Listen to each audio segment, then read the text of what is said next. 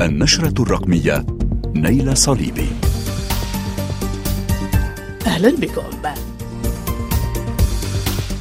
في النشرة الرقمية دراسة تحذر من تسليم شركات أمريكية لبيانات المستخدمين لفيسبوك. تشارك عشرات الآلاف من الشركات الأمريكية بمعلومات عن المستهلكين الأمريكيين مع منصة إعلانات ميتا أو فيسبوك. هذا الأمر ليس جديدا فمنذ سنوات طويلة أحذر من فقدان مستخدمي فيسبوك لخصوصيتهم. وإذا بدراسة جديدة من جمعية المستهلكين الأمريكية عبر مجلة Consumer Reports نشرت يوم الأربعاء توضح مدى انتشار هذا الأسلوب في الاستثمار في بيانات المستخدمين لنشر الإعلانات المستهدفة بين فيسبوك والمواقع التجارية. قامت مجلة Consumer Reports بتجنيد حوالي 700 متطوع. وحسب الدراسة هؤلاء لا يمثلون بالضرورة المواطن الأمريكي العادي وربما يكونون أكثر حرصا على بياناتهم الشخصية من المواطن العادي وأكثر دراية بكيفية استخدام أدوات تكنولوجيا المعلومات. وهنا يجب التوضيح. أن الإطار التشريعي الأوروبي للبيانات الشخصية أي النظام الأوروبي العام لحماية البيانات وقانون الخدمات الرقمية ال Digital Services Act يختلفان عما يطبق في الولايات المتحدة أو في أي دولة أخرى ليس لديها أطر تشريعية مماثلة لحماية خصوصية المستخدمين ما يعني أن عملية تسليم الشركات التجارية لبيانات المستخدمين لمنصة إعلانات فيسبوك غير ممكنة في دول الاتحاد الأوروبي ما هي تفاصيل هذه الدراسة؟ جرت الدراسة على مدى ثلاث سنوات على منصة فيسبوك. وبعد تلك الفترة سحب المتطوعون بياناتهم الشخصية من فيسبوك باستخدام أداتها Download Your Information. وبعد التحليل خلصت دراسة Consumer Reports إلى أن 2230 شركة سلمت فيسبوك البيانات الشخصية من كل متطوع مشارك في الدراسة.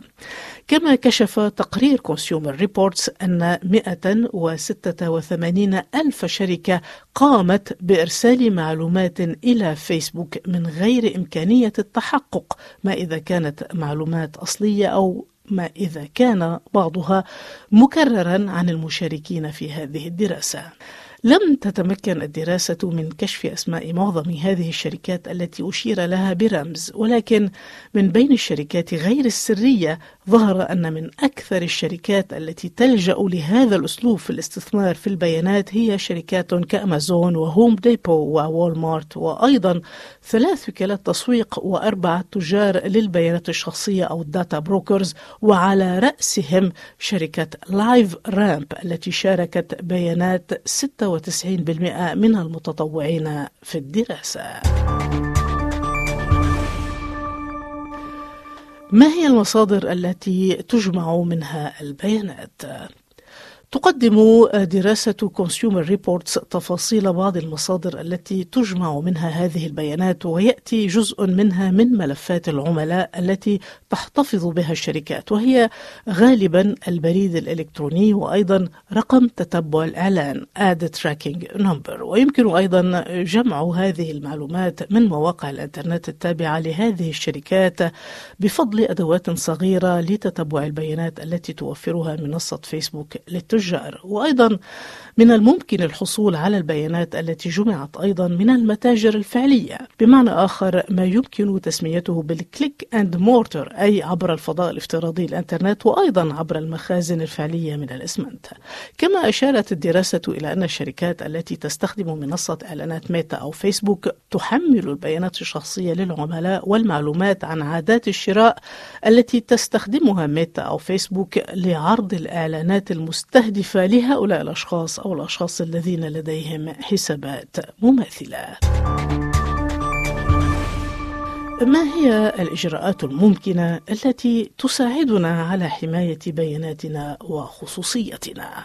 للحفاظ على نوع من الخصوصية يمكن لمن لديهم أجهزة محمولة من أبل تفعيل App Tracking Transparency لتعطيل طلبات تتبع التطبيقات. وتتوفر أيضا مجموعة من الإضافات لبرامج تصفح الإنترنت في جهاز الكمبيوتر. فمثلا للذين يتعاملون مع فيسبوك ولا يرغبون أن تجمع هذه المنصة بياناتهم أنصح بعدم استخدام التطبيق على الأجهزة المحمولة من هواتف و tablets بل التعامل مع فيسبوك عبر الكمبيوتر من خلال برنامج تصفح الإنترنت مع تحميل إضافة Facebook Container. مستوى خاص لاحتواء منصة فيسبوك ولمنعها من تتبع نشاط المستخدم وما هي الخدمات التي يستعملها والبرامج التي يستعملها إلى آخره.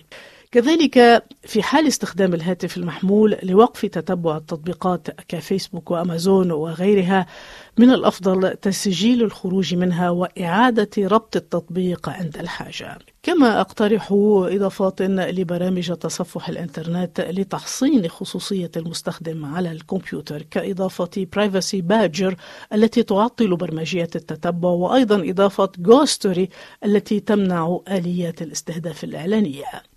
ولمن يرغبون بمزيد من المعلومات الروابط لدراسة Consumer Reports ولإضافات برامج تصفح الإنترنت متوفرة في صفحة النشرة الرقمية على موقع الإذاعة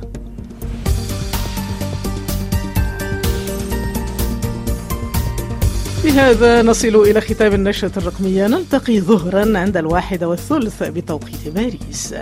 يمكنكم الاستماع لبودكاست النشرة الرقمية على مختلف منصات البودكاست. للتواصل مع النشرة الرقمية عبر منصة لينكدين وعلى تويتر وماستودون و Bluesky at صليبي وعلى صفحة النشرة الرقمية على موقع مونتي كارلو الدولية C dash دولية dot com. إلى اللقاء مع أخبار وأدوات التحول الرقمي مع تحيات. نيل الصليبي